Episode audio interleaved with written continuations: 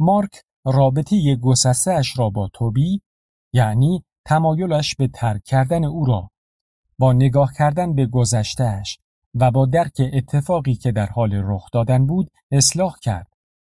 پس او توانست رفتارش را نسبت به پسرش تغییر دهد. درست مانند اینکه تا وقتی اندوهش را بروز نداده بود، عشقش نسبت به پسرش را هم نمی توانست نشان دهد. جبران گذشته مدتی پیش زنی که می‌خواست به زودی مادر شود از من پرسید برای والدینی که در انتظار اولین فرزندشان هستند چه توصیه ای دارم؟ به او گفتم فرزندت در هر سنی که هست مستعد این است تا به تو یادآوری کند وقتی همسن او بودی چه احساسی در وجودت جریان داشت. کمی سردرگم به من نگاه کرد.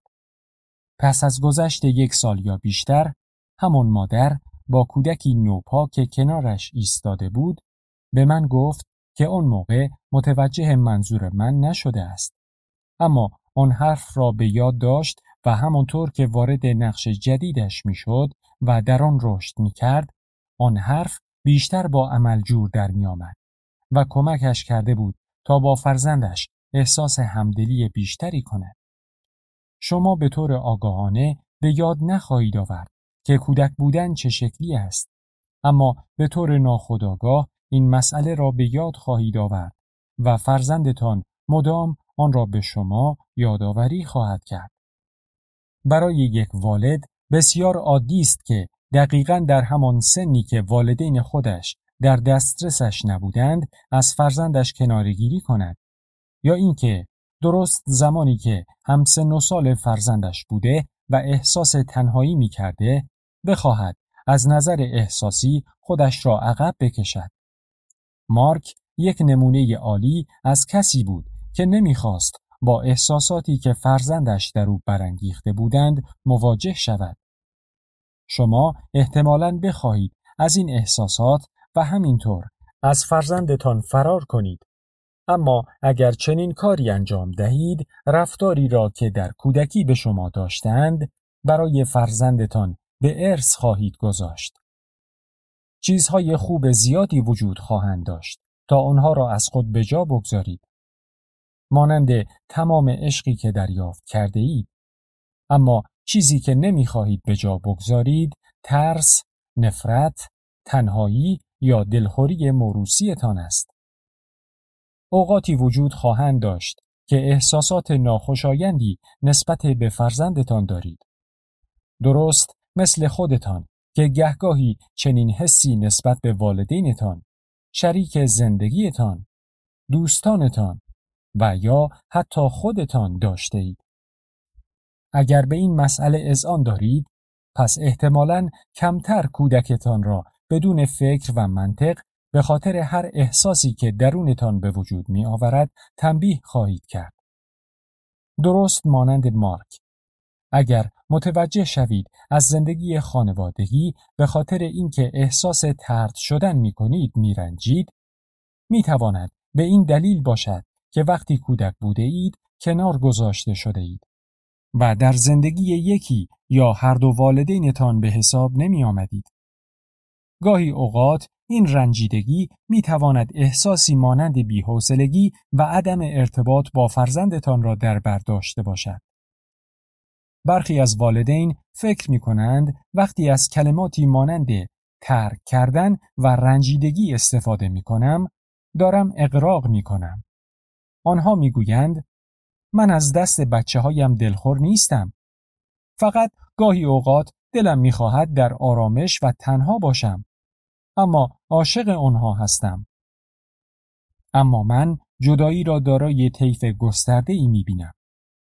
در بیشتر جدایی ها ترک واقعی و فیزیکی وجود دارد که کاملا خودتان را از زندگی فرزندتان دور می کنید. درست مانند کاری که پدر مارک با او انجام داده بود. اما فکر می کنم جدایی می تواند شامل دور کردن کودک هم باشد. زمانی که نیازمند توجه شماست یا وقتی که سعی می کند با شما حرف بزند و شما به او گوش نمی دهید. برای مثال وقتی نقاشیش را به شما نشان می دهد که به این معناست که فرزندتان سعی می کند نشانتان دهد که واقعا چه کسی است.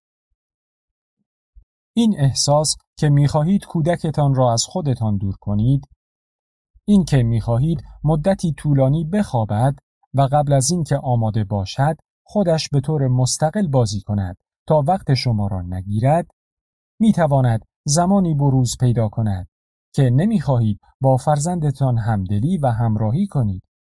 چون او یادآوری دردناک از دوران کودکیتان است. به این دلیل شما نمی توانید نیازهای فرزندتان را بپذیرید. این مسئله درست است که احتمالا ما به خودمان می‌گوییم فرزندانمان را دور می کنیم چون می خواهیم از بخشهای دیگر زندگیمان هم بیشتر استفاده کنیم. مثل کار، دوستان و تفریح. اما ما اینجا آدمهای عاقل و بالغی هستیم. ما این را می‌دانیم که این نیازمندی دوره است.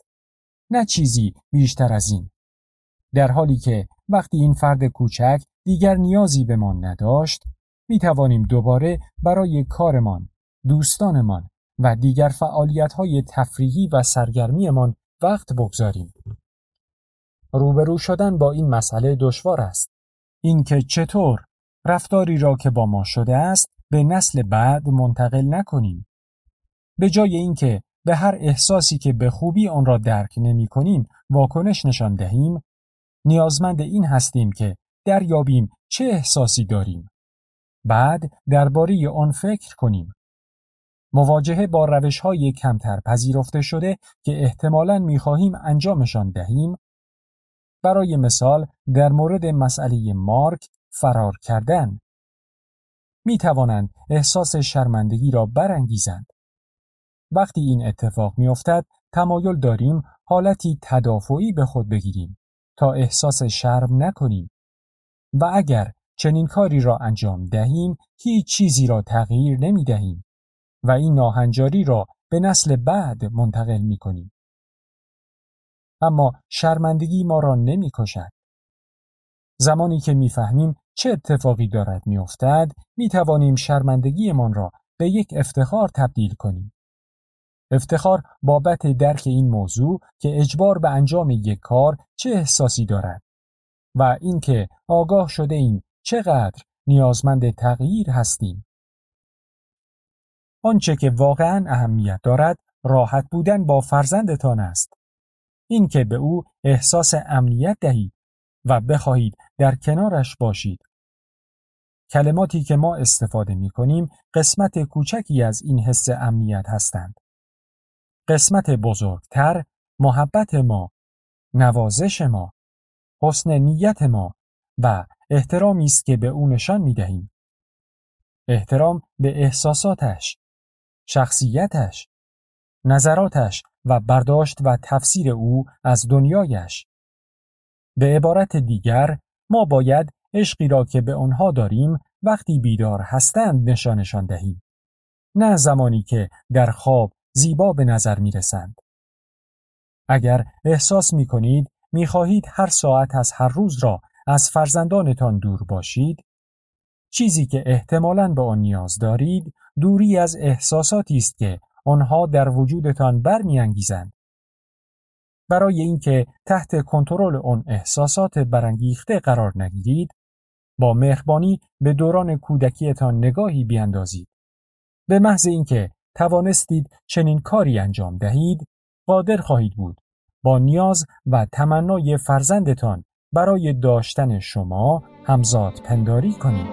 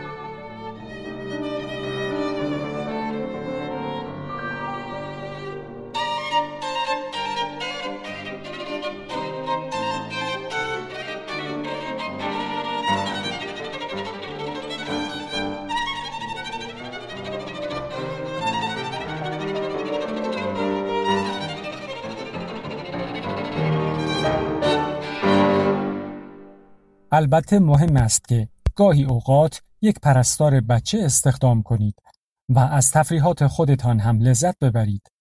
اما مراقب باشید که این دوری و زنگ تفریح باعث به وجود آمدن احساس گناه می شود و ظاهرا در اکثر اوقات همینطور هم می ماند. آن موقع دل و جرأت به خرج دهید و به یاد بیاورید که وقتی هم سه و سال فرزندتان بودید چه احساسی داشتید. تمرین با مهربانی به گذشته نگاه کن. از خودتان بپرسید چه رفتاری در فرزندتان باعث به وجود آمدن یک واکنش شدید منفی در وجود شما می شود. زمانی که کودک بودید و همان رفتار را از خودتان بروز می دادید چه اتفاقی می افتاد؟ تمرین پیامی از خاطراتتان چشمانتان را ببندید و اولین خاطراتتان را به یاد آورید. احتمالاً فقط یک تصویر یا یک احساس باشد. یا شاید هم یک داستان. احساس غالب در این خاطره چیست؟ چه ارتباطی را می توانید از آن خاطره تا کسی که الان هستید برقرار کنید؟ چطور آن خاطره روی اینکه چه پدر یا مادری هستید تأثیر می‌گذارد؟ به یاد داشته باشید زمانی که دارید این تمرین را انجام می دهید اگر احساسی در درونتان آشکار شد مانند احساس ترس از شرمندگی که احتمالاً باعث می شود فکر کنید که همیشه حق با شماست که شاید به ضرر فرزندتان هم باشد به خودتان افتخار کنید که این احساس را در وجودتان شناسایی کرده اید.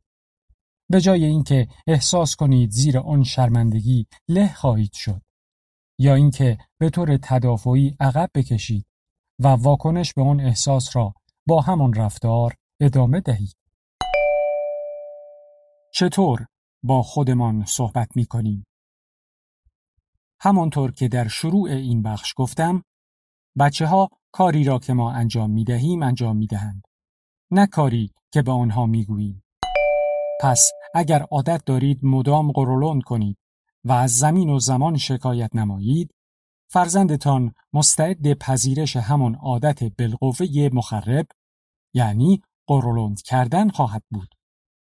یکی از اولین خاطرات من درباره مادرم است که به آینه نگاه می کرد و از خودش ایراد می گرفت و سالها بعد زمانی که من هم دقیقا همین کار را مقابل دختر زرنگ نوجوانم انجام می دادم به من گفت وقتی از خودم ایراد می گیرم خوشش نمی آید. به حرفایش گوش دادم و به یاد آوردم که من هم چقدر از این کار بدم می آمد. الگوهای موروسی ما از آدمی که هستیم و رفتاری که داریم می تواند اغلب در این که چطور با خودمان صحبت می کنیم پیدا شود. مخصوصا از طریق عیبیاب درونیمان. تقریبا همه ما در سرمان یک مدل صداهای پی در پی و گزارش های مکرر داریم که بسیار هم به آن عادت کرده ایم و واقعا هم متوجه نمی شویم چه چیزی دارد می گوید. اما این صدا می تواند یک منتقد سرسخت درونی باشد. ممکن است شما به خودتان چیزهایی مثل این بگویید. آن کار به خاطر دوست داشتن من نیست. و یا می تواند چیزی چنین باشد. تو نمی توانی به هیچ کس اعتماد کنی. یا من ناامیدم. و یا من هیچ وقت به اندازه کافی خوب نیستم. باید تسلیم شوم. من نمی توانم هیچ کاری را درست انجام دهم. من خیلی چاقم. و یا من بی مصرفم. مراقب این نجواهای درونی باشید. چون نه تنها قدرت ویران کننده بسیاری در زندگی خودتان دارند، بلکه روی زندگی فرزندتان هم تأثیر خواهند گذاشت و کاری می کنند که خودشان و دیگران را قضاوت و سرزنش کنند. غیر از این که به فرزندتان می آموزید قضاوت های مخرب داشته باشد، آن صدای منفی درونی راههایی پیدا می کند تا روحیه بد را تشدید نماید. اعتماد به نفس را در هم بکوبد و ما را وادار سازد تا به طور معمول احساس بیلیاقتی کنیم. اما دلیل خوب دیگری برای اینکه مراقب باشید چطور با خودتان حرف می‌زنید وجود دارد. به نظر می رسد ما صداهای درونیمان را به فرزندانمان منتقل می کنیم. همچنین در نگاهی ساده تر عادتهایمان را هم برایشان به ارث می گذاریم. اگر می خواهید فرزندتان ظرفیت خوشحالی و خوشبختی را داشته باشند، چیزی که ممکن است بیشتر از هر چیز دیگری بر سر راه این خوشحالی قرار گیرد، منتقد درونی خودتان است. ما به وسیله تجربه های دوران کودکیمان به فردی بالغ تبدیل می شویم. این یک روش اساسی و بنیادی است که ما انسانها در آن رشد می کنیم. اما فرار از آن بسیار دشوار است. همچنین می تواند کار سختی باشد که جلوی این صداهای انتقادی درونی را بگیرید. اما کاری که می توانید انجام دهید این است. زمانی که حواستان به آن زمزمه های درونی است و دارید به آنها توجه می کنید، برای هر کدامشان به خودتان ضربه ای بزنید. الین مادر دو کودک است و به عنوان دستیار گالری هنری مشغول به کار است. او به صداهای منفی درونیش آگاهی دارد. این صداها معمولا درباره شکست ها هستند.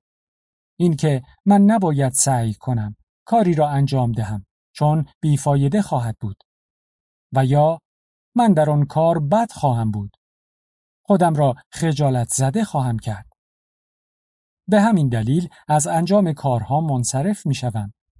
آن موقع خودم را به باد انتقاد می گیرم که اهل ماجراجویی و خطر کردن نیستم و از خودم پشتکار کافی نشان نمی دهم.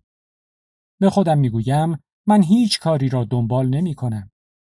اینکه من سطحی هستم و هیچ علاقه و مهارت واقعی در هیچ چیزی ندارم.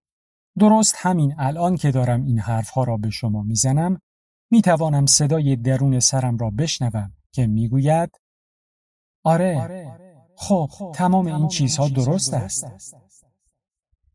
وقتی به کسی که این صدا از طرف او می آید فکر می کنم احساس عذاب وجدان می کنم. چون مادرم را خیلی دوست دارم. همیشه می دانستم او مرا دوست دارد. همیشه احساس عشق و دوست داشته شدن می کردم. اما مادرم کسی است که همیشه نگران است و قصه می خورد. هیچ وقت به اندازه کافی احساس خوبی نداشته و پر است از منفی بافی. او همیشه به خودش سخت می گیرد. همیشه همینطور بوده و هست. هرگز نمی‌تواند یک تعریف و تمجید را از طرف کسی قبول کند. در پاسخ عجب لازانیای خوشمزهی می‌گوید مزه که نداشت. پنیرش هم زیاد بود. یک طورهایی او این حالت به اندازی کافی خوب نیستم را به من و خواهرانم منتقل کرده است.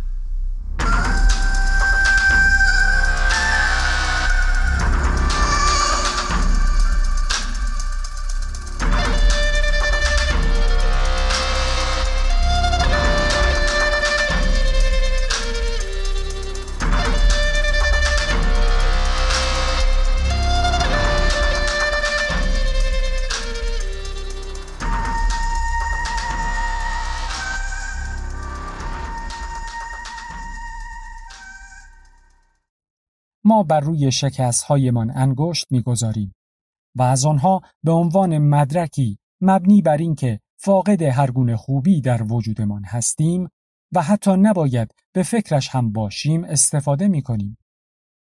یک بار من در دست زبان فرانسه نمره بی گرفتم و حس می کردم دیگر دنیا به آخر رسیده است.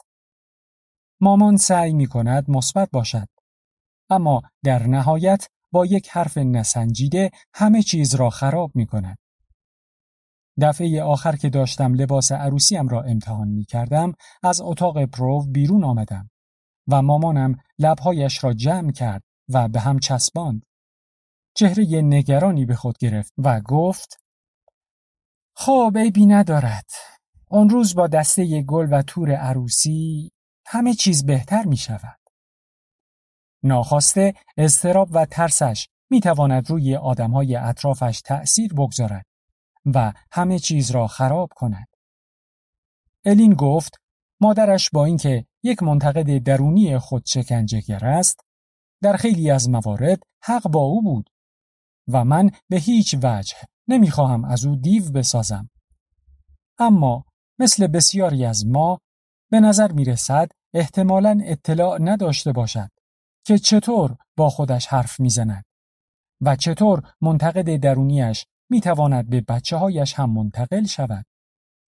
زمانی که متوجه شوی چطور با خودت حرف بزنی به تو انتخاب های بیشتری درباره اینکه چطور به آن صداها گوش بدهی می دهد. نوشته زیر نشان می دهد که چگونه الین یاد گرفت با منتقد درونیش کنار بیاید. تصمیم گرفتم این صدای درونی را برای بچه هایم به ارث نگذارم. نمی‌خواهم آنها هم ترس از شکست داشته باشند. چرا که بسیار ویران کننده است. قبلا که عادت داشتم با چیزی که صدا می‌گوید بحث کنم همیشه شکست میخوردم.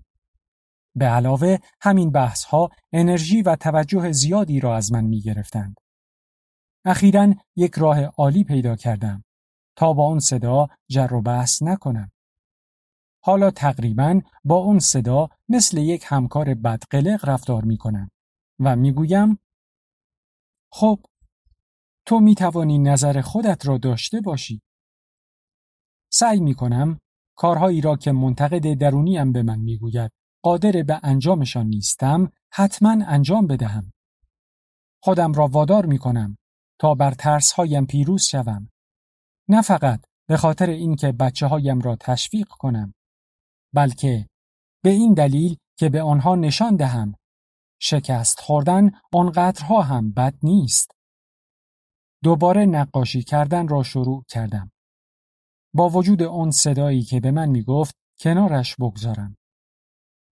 به جای اینکه خودم را بابت چیزی که می‌کشم سرزنش کنم دارم به خودم آموزش می دهم. روی چیزی که از آن لذت می‌برم تمرکز کنم و هر ضربه بر روی بوم مرا خوشحالتر می کند. اثر جانبی غیر منتظره این اتفاق افزایش اعتماد به نفس بوده است. نه فقط در نقاشی کردنم بلکه در کل زندگیم. اگر روند کاری را که الین دارد انجام می دهد تجزیه و تحلیل نماییم چنین فهرستی تهیه خواهد شد. یک. ابتدا صدا را تشخیص بده. دو. با آن صدا جر و بحث نکن. در عوض با آن مثل شخصی دست و پا چلفتی رفتار کن که می توانی با تایید و تصدیق چیزهایی که می‌گوید تضعیفش کنی. اما به وسیله فکر کردن به آن حرفها با او همدستی نکن. برای مثال به او بگویید. خب تو هم می توانی نظر خودت را داشته باشی 3. دایره راحتی و آرامشت را گسترش بده. با انجام کارهایی که منتقد درونیت می‌گوید نمی‌توانی از پس آنها بر بیایی اعتماد به نفس بیشتری پیدا خواهی کرد. زمانی که عدم اعتماد به نفس سینهخیز به تو نزدیک می شود آن کار انجام شده چیزی واقعی است که می توانی آن را به خاطر بیاوری. چهار اطلاع از خطر انتقال منتقد درونی به فرزندت به تو انگیزه قوی می دهد تا آن را مد نظر داشته باشی. تمرین منتقد درونیت را آشکار کن. یک قلم و کاغذ کنار دستتان داشته باشید و در طول روز هر فکر انتقادی را که از خودتان داشتید بنویسید. آیا این انتقادها درست همان حرفهایی هستند که دیگران در گذشتتان گفتند؟ به چیزی که دوست دارید به آن برسید و به مراحلی که برای رسیدن به آن باید طی شود فکر کنید. حالا توجه کنید که در این مورد چطور با خودتان حرف می‌زنید؟ آیا دارید می‌گویید باید از این کار دست بکشید؟ آیا این صدا شما را به یاد فرد دیگری میاندازد؟ والد خوب، والد بد لایه زیرین انتقاد در حقیقت شما دارید این کتاب را می‌خوانید چون می‌خواهید به بهترین پدر و مادری که می‌توانید تبدیل شوید. تنها چیزی که مانع این هدف است انتقاد و سرزنش است. انتقاد هم از جانب خود شما و هم از سوی دیگران. طوری که ما خودمان را در جایگاه والدین سرزنش می کنیم مرا می ترساند. لقب والد خوب والد بد سودمند نیست چرا که اینها افراط و تفرید هستند غیر ممکن است که تمام مدت هماهنگی بینقصی با فرزندمان داشته باشیم حتی بعضی نیتهای خوب می توانند عواقب زیان بخشی در پی داشته باشند اما چون هیچ کس نمی خواهد برچسب والد بد را بر روی خود داشته باشد زمانی که دچار اشتباه می شویم به دلیل آنکه می خواهیم از این لقب و برچسب بد اجتناب کنیم تظاهر می کنیم که آن اشتباهات را مرتکب نشده ایم. تا حدودی به دلیل این برچسب های مادر خوب پدر بد و یا برعکس از احساس حقارت بودن در این نقش بد دوری می کنیم و درباره هر کاری که احتمالا داریم به اشتباه انجام می دهیم حالت تدافعی به خود می گیریم. یعنی یا روش هایی را که روی فرزندانمان جواب نمی دهد بررسی نمی کنیم یا نیازهای احساسی آنها را نادیده می گیریم. ما نمی‌دانیم که روابطمان با آنها چطور بهبود پیدا خواهد کرد. همچنین ممکن است به این معنا باشد که ما داریم چیزهایی را که احتمالاً اشتباه انجام می دهیم پشت کارهای درستمان پنهان می کنیم تا بتوانیم به هویت پدر یا مادر خوب متوسل شویم. حراس پدرانه و مادرانه از مواجهه با مسیر اشتباهی که طی می کنیم هم به فرزندانمان کمکی نمی کند. اشتباهات در زمانی که ما رفتارمان را تغییر می دهیم و هر گسستگی را دوباره ترمیم می کنیم اهمیت بسیار کمتری دارند. اما اگر اعتراف به خطاهایمان در ما احساس شرمندگی ایجاد می کند نمی توانیم هر چیزی را درست قلمداد کنیم و این برچسب بعد به اون احساس شرمساری اضافه می شود. بیاییم لقب خوب و بد را به عنوان ویژگی برای پدر و مادرها به کار نبریم. هیچ کس نه کاملا آری از گناه است و نه سراسر غرق در گناه. یک والد بداخلاق راستگو که معمولا به عنوان والد بد یاد می شود احتمالا ممکن است از یک والد ناامید ناراضی که پشت ظاهری شیرین پنهان شده خیلی بهتر باشد.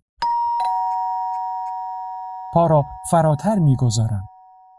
همانطور که ما نباید خودمان را سرزنش کنیم باید سعی نماییم فرزندانمان را هم سرزنش نکنیم. بسیار راضی کننده است که چیزی را داخل جعبه بگذاریم و به آن برچسب بزنیم و فراموشش کنیم. اما برای ما خوب نیست و مسلما برای شخص درون جعبه هم خوب نخواهد بود.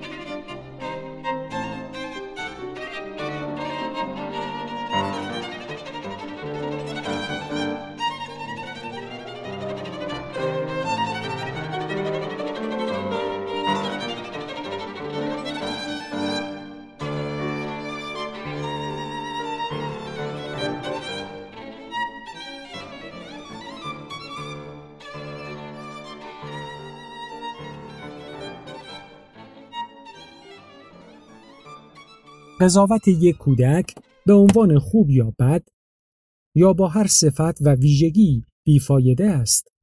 چرا که رشد و پرورش یافتن با برچسب محدودیت بسیار دشوار است. آدم ساکت آدم دست و پا چلفتی آدم پرسر و صدا و برچسبهایی از این دست. انسانها همواره در حال تغییر هستند به خصوص کوچکترها.